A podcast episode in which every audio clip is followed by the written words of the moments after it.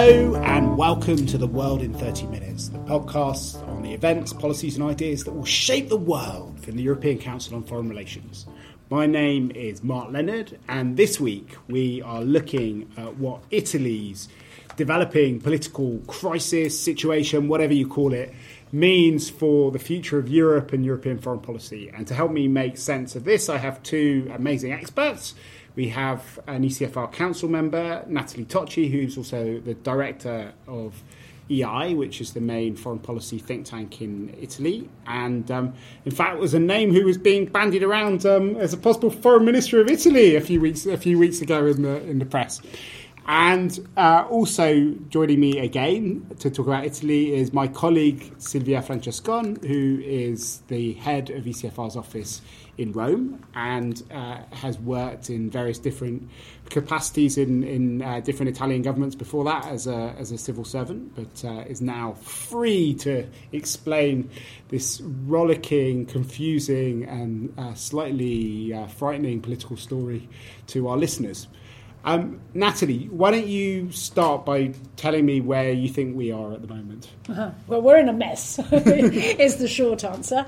Uh, the slightly more elaborate version of, uh, of the mess uh, is that I think we are uh, at a. I think this is really the beginning of a crisis. Uh, I think that uh, the 4th of March elections opened up a prospect which was probably an inevitable one in many respects, meaning uh, the rise of populism and nationalism in the country that had been a feature already for a number of years, uh, leading to an outcome, an electoral outcome, in which these were the majority forces uh, in the in the country. It was an odd majority looked at from the traditional left-right spectrum. Not so odd if we think that the main political division nowadays, and this is not just an Italian story, I think this is a broader European and, in fact, probably a broader Western uh, story, is the vertical axis that separates the open and the closed. And on that open closed axis, uh, actually, the Five Star Movement and the Lega had quite a lot in common. So this was uh, the chance, quote unquote, that they had to uh, start going beyond the words and going beyond an electoral campaign and starting to put their words in, in action through uh, through government. Um, now, in all fairness, I think the president did uh, give this a chance, and I think he was in good faith uh, throughout uh, these these recent weeks. Um, and as days went by, he realized that, uh, and it came to a crux uh, last night. Uh, he realized that particularly the Lega, particularly Salvini, were uh, laying out a nice little trap uh, for him. Now, uh, in particular, the whole drama over the figure of who the economy minister should be, and the name that, in particular, the Lega was pushing for uh, Savona was not the he's not a novice. In fact he's 81 or 82 I can't recall. Uh, and he's been minister before. He has indeed taken critical positions vis-a-vis the euro uh, in particular uh, but we're not talking about uh, a complete madman to be to be fair. Now, the minute in which Mattarella had doubts concerning this name, particularly given his views on the euro, and he uh, proposed to the Lega in particular that its number two, uh, Giorgetti could become economy minister. Uh, Salvini said no. So it became obvious that uh, this was obviously a trap being, being laid out. Now, notwithstanding all this, I think that uh, very unfortunately, what the president did is he f- jumped straight into that trap. You know, having seen it, rather than avoided it, he, he jumped straight into it. And what do I mean by this? I mean that um, now we're at a stage in which we're going to have a uh, technical government taking shape, uh, in particular being led by Cottarelli, uh, who is. Uh, uh, an experienced uh, technocrat, and you cannot get more technocratic than him. and technocracy is not the most popular thing in, in, in the country. So I fear that uh, throughout the few months that this government will have, uh, the electoral campaign will rage on. And the prospect that I think lies ahead of us is an electoral outcome, be it in the autumn, be it in February, uh, in which it will not be uh, necessary to have a coalition government between the Five Star Movement and the Lega. Uh, and it will probably be possible to have a far more homogeneous, uh, ideologically speaking, uh, government, uh, which is a pure uh, right wing nationalist government l- led by Matteo Salvini. So, Silvia, how do you feel about the, the situation which Nathalie's talked about? Because I, I think, on the one hand, what we're seeing is this axis developing between uh, the populists and the establishment represented by the financial markets and by Mattarella. Um, but at the same time, there were before that happened, there was this kind of strange moment where the two tribes of Italian populism managed to, to come together, which was also quite a, a, big uh, deal, I think, because if you look at Europe today, what you've traditionally seen is populists of the left um, who are anti austerity, populists of the right who are more anti immigration. Uh, but they've been staying in their own lanes. But and this government sort of seemed to promise a template for um, uh, a combination of these two forces, which could be quite scary if you think about the future of European politics. What do you think's worse, if if that succeeds as a project, or if um, the uh, Salvini gamble that Nathalie described pays off and uh, and you get a, a kind of Lega majority in the next elections? Well, Mark, I'm very, very worried to be honest, and I totally share Nathalie's uh, picture of uh, the state of things. I'm worried. First of all, uh, I think uh, it is we should have not reached this point.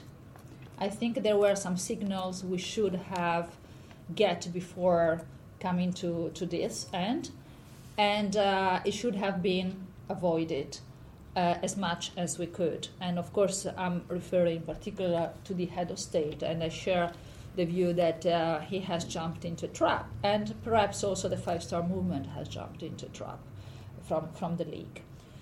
Uh, I have to say that the two, the Five Star and the League, uh, which could have created a sort of uh, penta-league government, uh, are a bit different uh, in terms of uh, populism. Uh, the Five Star, I would define them more as esta- anti-establishment, whereas uh, the League is goes much more into a Lepenist, Trumpist, Orbanist kind of uh, attitude. Uh, that I would summarize with a sort of xenophobic attitude.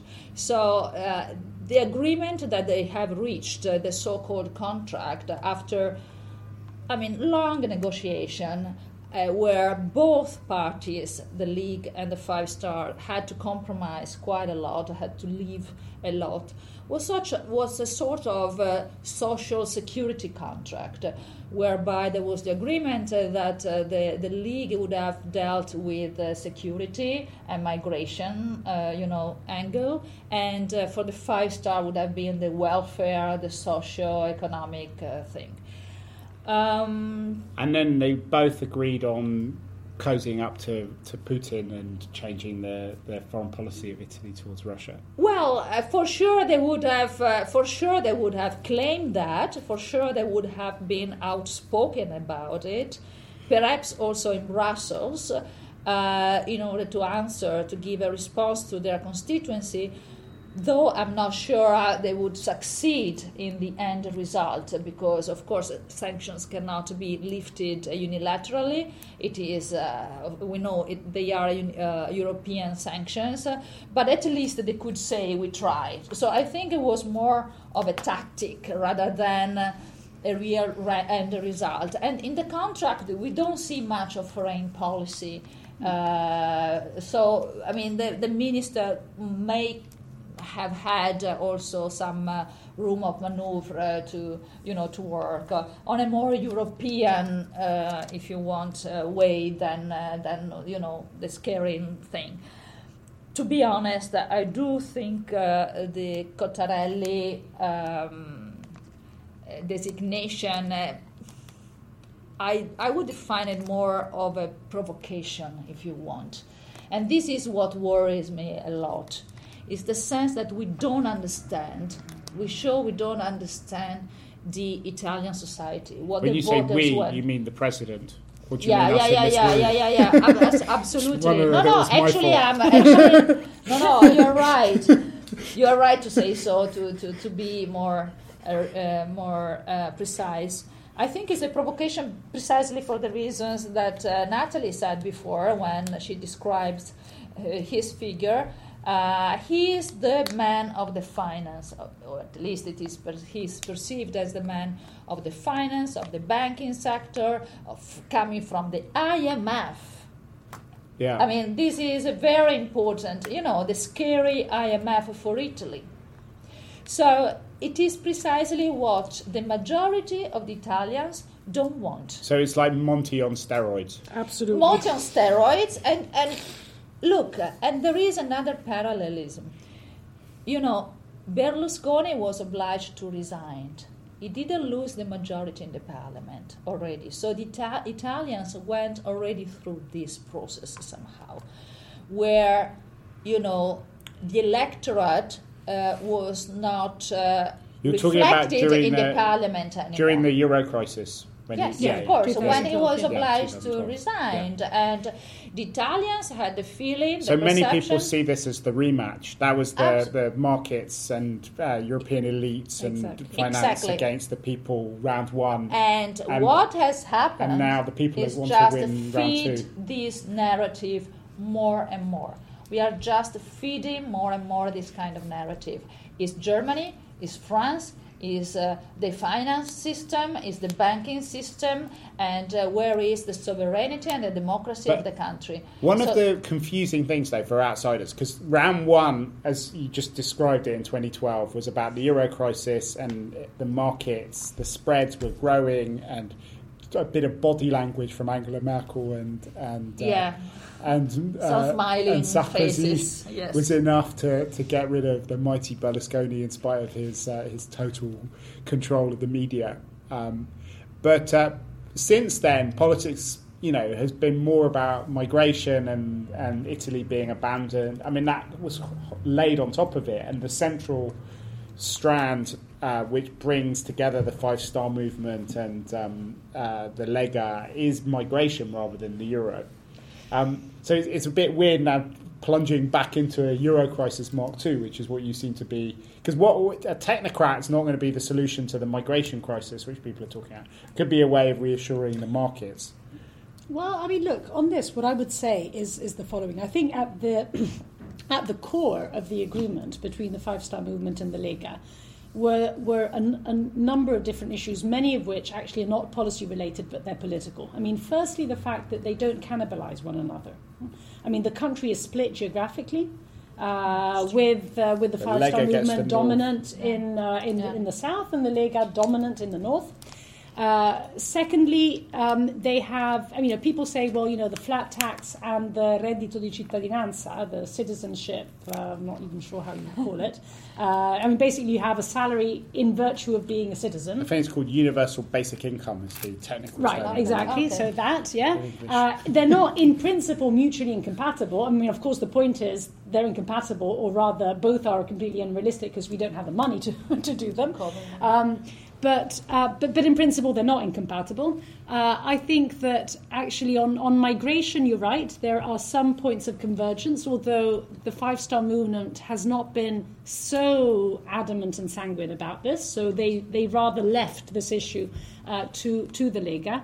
Um, so you know, and and what, but what they do share are a number of other, I think, uh, questions. I mean, firstly, that there is a degree of protectionism, sort of anti, you know, anti-trade, anti-markets, you know, anti-neoliberalism, if you like. And I think what's interesting, particularly from a Lega standpoint, is that what we see in the Lega is a sort of genetic transformation that we see elsewhere in the right in Italy after the uh, global financial crisis. The right having shed, in many respects, its neoliberal elements and having returned back to a national socialist uh, past, which is, of course, the scariest bit of, uh, of this all. But anyway, there are aspects there, and there are other aspects, both polit- political and policy wise, where there's a pure division of labour between the two. Um, now, you know, my, my view about all this is that. I really think that they should have been given a, a, a go. Um, largely because, and Silvia was hinting at this, actually the way in which the government was being configured was not as dramatic as many people thought. Uh, some of the ministers that were being proposed were actually pretty decent people. Uh, and secondly, because and the prime minister had all these amazing degrees from Cambridge, from all over the place. yeah, I mean, you know, fine, but you know, the, the guy's probably. I mean, well, I can think of worse people around the place, frankly speaking, than uh, than, than Mr. Conte. Um, and and unless you give these people a chance to try out what they signed up to and what people voted for, you can you're only going to feed the beast even further. Yeah. So you agree with that? Absolutely. And what do you think the the kind of big, you know, people from out, you know, there's obviously a an Italian psychodrama, and it does seem that we're entering a new era of Italian politics. The established parties, whether it's Berlusconi's party or, the Partito Democratico on the on the left, seem to be um, going the way of the established parties in France and other countries as these new forces dominate the political spectrum. But there is also this kind of wider European stakes, which we're seeing, you know, through some of the the anxiety in financial markets around the euro and, and what's happening on that. There's some worry in foreign policy communities about Russia. I mean, Silvia, do you want to lay out what some of the things are which we could get from this new Italy?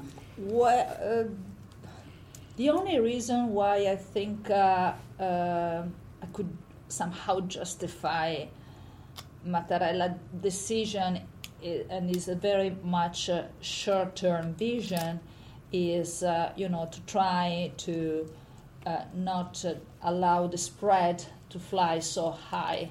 He said very very clearly that his uh, intention was to protect Italian investors and uh, Italian the investments of the Italians uh, but this, of course, it's uh, it's the reaction you would have from the market in the very short term because they feel to be reassured.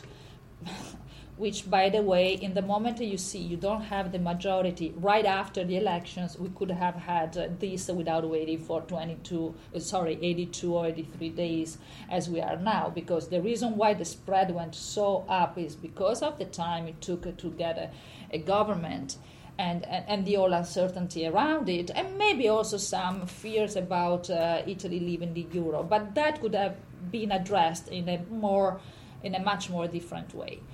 On Russia, uh, I think I've already said it before.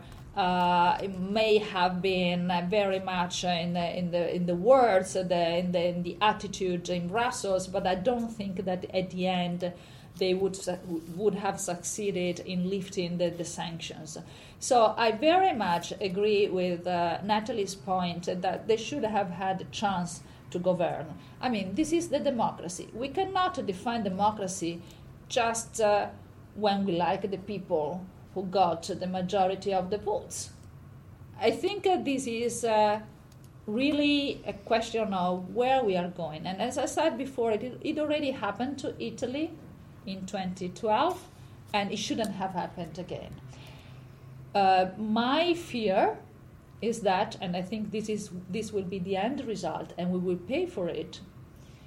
Is that at the next elections, be in October or being in February, that these are you know the scenarios I think uh, the most credible ones. We will have the league, not not the Fast Star movement, but the League gaining, gaining, gaining a lot of votes. And we will end up, most probably, with a center right government, which is not. Which does not have much center in it. Which, exactly. Forget about Berlusconi in the sense he will be there, but the leader will be someone else and will be Matteo Salvini. As I said before, very much in the language of Trump, of Orban, of Le Pen. If you say, if you saw the uh, tweet from Le Pen today, it's it scares me to be honest, and uh, it also will change perhaps the alliances in uh, in Europe, and uh, we won't have uh, a split east-west split that we are having now, that we are um, witnessing now I do think that Orban will try to reach out uh, not only the eastern countries, not only Austria, but also Rome, and that's why, So in my view, you could the have a figure. Kurz, Salvini, I mean, Orban could be, axis there could be, against an axis of um, there could be, There which could be. goes against Macron and Merkel. there could be, and um, absolutely, yeah. And as we go into the European elections, it's uh, the timing's very good for that because it will it will create a a, a, uh, uh, a template for it. And do you do either of you two think that there is any hope that over the next six months or so, you know, while this technocratic government is is uh, is uh, doing its work, that there could also be a reinvention of the of the political centre in Italy. Because in France, you know, it took Marine Le Pen to become a real political force to, to create Macron. Um, and in Italy, you now have your Le Pen moment. in fact, even more so as uh, after this election. Um, could that mean that there is a real sort of generational change and a, and a regrouping of uh, and, the de- sort of development of an anti-establishment, um, uh, but more kind of open uh, political uh, force within Italy? I mean, I don't know what Silvia thinks about this, but I mean, I, my, my, my hunch is that um, that would have been a possibility had uh, the five star Lega government come about, meaning there would have been a possibility, uh, on the one hand, of uh, Renzi, whom, uh, let's face it, he is not a centre left leader, he is a centre right leader. he just uh, happens to be in the wrong party. Um, in a sense, becoming the heir to the centre right, uh, because ultimately Berlusconi is in different shapes and forms in his, on his way out. Uh, so he could have captured that space. Um, on on the left side, uh, this would have probably le- meant, as I said, a split in the Democrat Party and probably growing tensions within the Five Star Movement, uh, precisely due to the fact that they were in government with an extreme right wing party, and that probably would have led to a split in the Five Star Movement and the recreation of a centre left. And then, of course, you have your, your right, fine, and we already know what, what that looks like. The problem is that all this, particularly both on the centre side uh, and on the left side, take, this takes time. And six months is simply not enough. So I fear that uh, whereas it would have been a possibility had this government come about and lasted one year, two years, three years, who knows, uh, voting now in six months basically means that the only organised political force is on the extreme right. Totally. If I may add, uh, I'm very pessimistic on the opportunity for the center left to regain consensus. I think they had an opportunity right after the elections, which they didn't take because their leader, Matteo Renzi, refused to, and that was to have a government together with the Five Star Movement. In my view, very personal, that was a mistake. Uh, all this would not have happened. And uh, uh, but uh, I think uh, there were many reasons, and mostly, unfortunately, my view was very personal on the on the personality of, of the leader of the of the Democratic Party, and who the day after of the elections he already preempted any possibility to have that kind of, of coalition without even listening to his base. He said, "I will resign, but I dictate the line of the party, and the line of the party is." No coalition with the five star movement. That I think uh, is uh, the mother of all mistakes that and the reason why we are at this stage today. And I think they not only they don't I don't see like a prominent figure in the horizon, but I think they will pay it not only for years but uh, like five years, the time of a legislature, but even for more. So um, we we've got a few more minutes left uh, before we end. We talked about some of the sort of uh, international implications on the euro, on Russia. The other area is obviously migration and how Italy is going to play that. I don't know if one of you wants to tell us what's likely to come out if if uh, if there is a right wing government in Italy, what it means for the future of Dublin, of um, uh, and also of our relations with other countries. I mean, we had quite a, a big. Uh, revolution in European foreign policy towards Libya, led by Minniti in the last government. I mean, what what does a, a Lega, which, by the way, the Lega appreciated pretty much. Yes. well, that's the thing. You know, frankly speaking, I think when it comes to migration, a uh, right wing government uh, is not going to be, in terms of management of migration, is not going to be able to achieve something radically different from what Minniti achieved. I mean, it's difficult to imagine anyone yeah. more to the right than, than Minniti within the Democrat Party in this respect. So, for people who weren't following it that closely, well, basically, sort of uh, coming, uh, you know, reaching quote unquote deals uh, with different uh, factions and militias in um, in Libya uh, so as to provide them incentives, let's say financial incentives, to control migration. Uh, With, by the way, creating a humanitarian crisis in Libya, in Libya itself without uh, precedents. Of course. And, but it did mean that, I mean, looking at it from an extreme right wing perspective, that in terms of the numbers of arrivals in Italy, they dramatically fell. Hmm? Uh, so, what is it that, uh, you know, what more can an extreme right wing government do? Um, I think that they can, uh, so they, they can't do much when it comes to the external dimension of, of migration. Hmm? Uh, so that, you know, dealing, be it with transit countries, be it with origin countries. Um, what they can do is work more on the border management side, which translated in Italian terms means an end of Operation Sophia. Uh, it doesn't change the number of arrivals. It just means that more people die at sea. So Operation Sophia is the uh, search and rescue. It's the it's the EU operation, which essentially became a Europeanization of the old Italian initiative of Mare Nostrum. Yeah. Mm?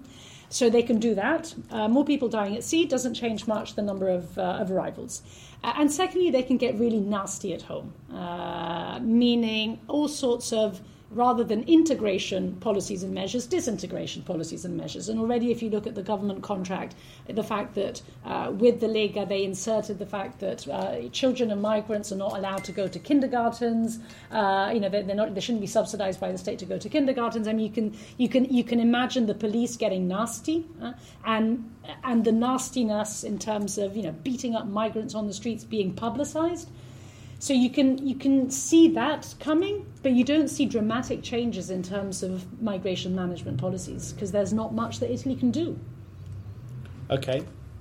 Do you want to add well, anything? Well, I, I can say that, uh, you know, Salvini, one of the promise and the, during the campaign was for Salvini to forcibly uh, reject 500,000 uh, migrants from Italy and uh, which most probably would have not uh, be possible to do.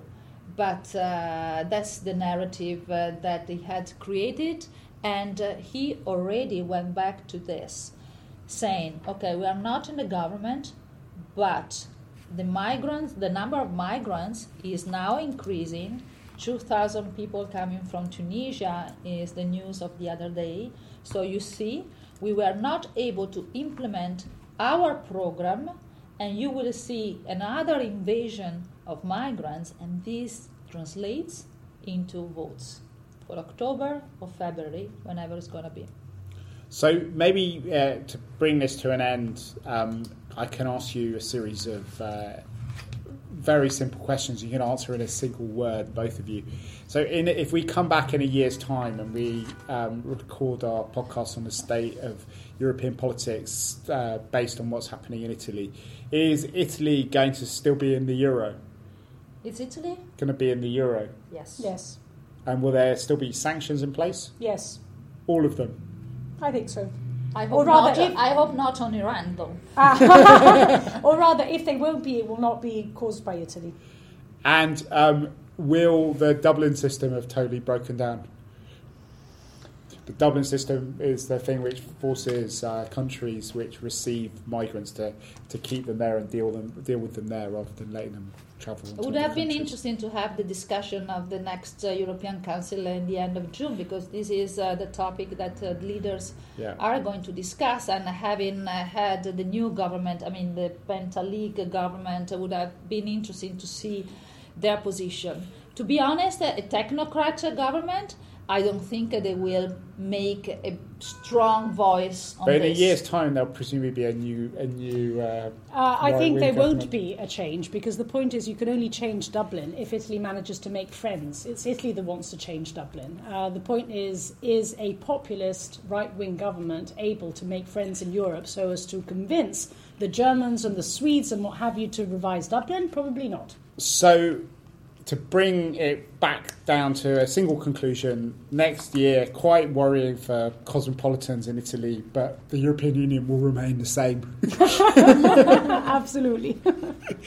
okay, well, it's been a really interesting discussion. We'll have to come back next year and see uh, how right you were. But uh, between now and then, if people want to um, read more about these things. I don't know uh, if either of you want to recommend things that you found interesting to read on this. What's on your bookshelf at the moment, Silvia? Uh, it's a book. I don't remember the author, but it's a book about leadership and what it takes uh, for a leader to be a real leader. And uh, and I think uh, it is a much needed uh, reading, which I would suggest a lot to many of our so-called leaders who are not behaving like that. And what about you, Nathalie? I must say, I'm, I'm, I generally only tend to read novels uh, these days, especially before going to bed, because everything else just uh, makes me despair. Uh, and what I'm currently reading at the moment is Kathryn Stockett's The Help about racial segregation in America. Okay, and I'm also going to recommend a, a novel. I might actually have recommended it before on the podcast, but feels like a good time to recommend. In fact, I might even recommend two books, given that they're two people who um, have had a big impact on me who, have died in the last few days. One is Philip Roth, um, whose books are absolutely wonderful. Yeah. But um, if there's one book to recommend out of uh, all of them, I would uh, recommend The Counterlife, which was an extraordinary. Uh, it's uh, one of the few books I read that really hurt my brain actually because it's very complicated to follow. But it's uh, it's an incredibly interesting and thoughtful book, which as well as having a really deep narrative, also has some of the, the most interesting stuff I've ever read on the Israel-Palestine question in it. So there is something for foreign policy wonks, even though that's not the, the goal of Philip Roth when he was writing it. Um, and we've also just heard that we've lost Pierre Hassner, who was a former council member at ECFR, who's an incredible uh, thinker, um, and he wrote many, many very interesting books. But one of his last books was called The Revenge of the Passions, which came out in 2015. And it was an incredibly prescient book describing a lot of the things that we've had to live through over the last couple of years uh, through Brexit, Trump, and this Italian election, I think could be seen as a, a revenge of the passions as well. So that brings this discussion to an end. If you've enjoyed listening to us, please do let other people know about it, either by writing about it on your Facebook page or ours, tweeting about it. But above all, racing to the ratings and review page on whatever platform that you're using to listen to us on, whether it's iTunes, SoundCloud, whatever it is. Give us a rating and a review because it will drive traffic to the site. We're putting links up to all the publications that we mentioned on our website at www.ecfr.eu slash podcasts. But for now, from Nathalie Tocci, Silvia Francescon, and myself, Mark Leonard, it's goodbye. The researcher of our podcast is Jonathan Hackenbroich, and our editor is Caterina Botel Azinaro.